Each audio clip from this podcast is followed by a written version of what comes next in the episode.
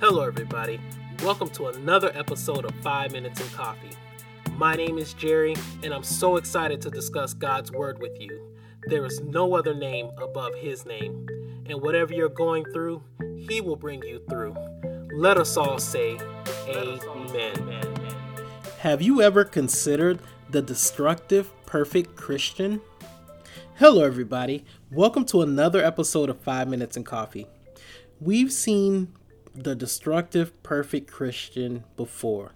No, I'm not talking about the individual Christians who have grown and matured to a level where they model the love of Christ to everyone they encounter.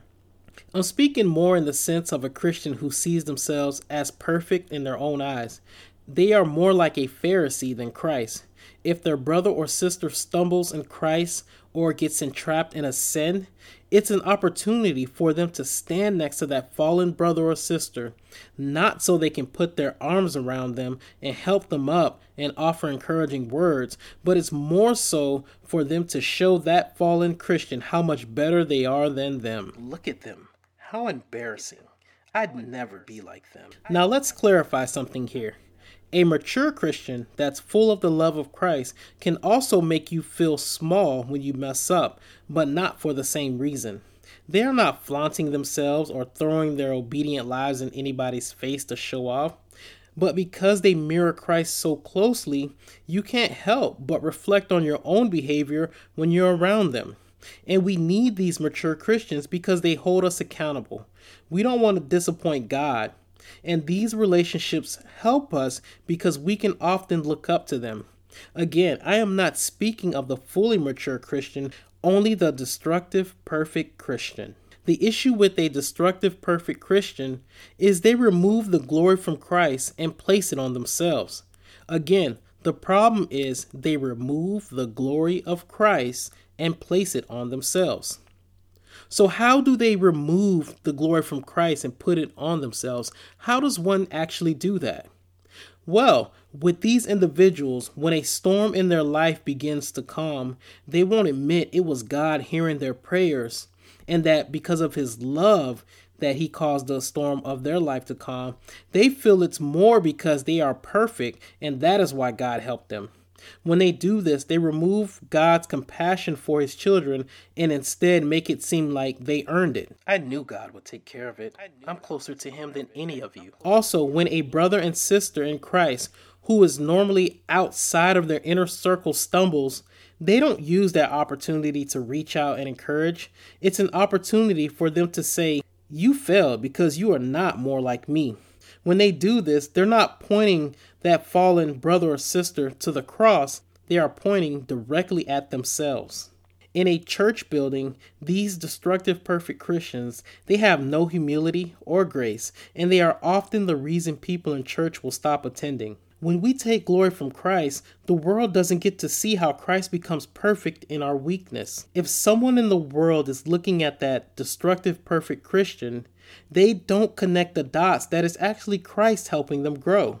They only see that destructive, perfect Christian and think to themselves, I know I can't do it. I'll fail if I try to follow Christ. Because they are missing a chance to have Christ hold their hand as they walk with Him and know that Christ is the one who's going to help them succeed. When we take glory from Christ, the church isn't seen as a place filled with the love of Christ, but as a place to be judged unworthy of His love even when he first loved us and laid his life down for us. I'll never go to church again. These people are so cold towards me. So, why is this important that we address this destructive, perfect Christian? Let me tell you a little bit about myself. When I first came to Christ, there were some Christians who I truly admired. But I was living such a sinful life that I felt unworthy to read and study the Bible. I never thought in a million years that I would ever do anything related to teaching God's Word, not a Christian podcast or any type of outreach. However, it was when these Christian faithful men shared their struggles and imperfections with me and showed how Christ filled the holes in their faith is when I thought that I could make it. It was at this point I could see the power of Christ and knew I only needed to try to walk in His Word and He would guide me. If these men would have pretended to be perfect, I would have never stood a chance because I never felt like I could ever approach God in any way because of my life. So, how do you know if you're the destructive perfect Christian? Here are some of my thoughts, but you may have your own. A behavior of a destructive perfect Christian is criticizing another Christian in their walk before you actually understand and you criticize them before you even seek to uplift them. Another thing that a destructive perfect Christian may do is they are afraid to be transparent about being imperfect. I'm not saying that they should be able to share their deepest and personal secrets, but more so, this destructive perfect Christian has an issue seeing themselves in another person's shoes because they feel others are beneath their faith. Also, if you use your faith as a weapon to show why someone is not as good as you, that may be a sign of a destructive perfect Christian. If you use your faith as a competition with others to be better than them instead of a determination to grow in Christ and to uplift others.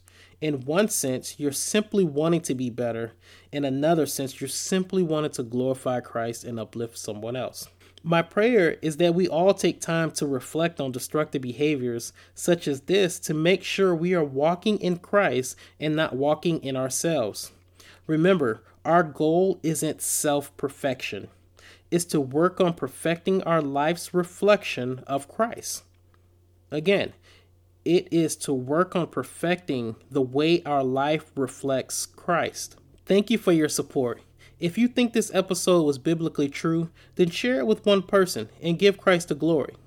Also, you can support this podcast with any of the links in the show notes.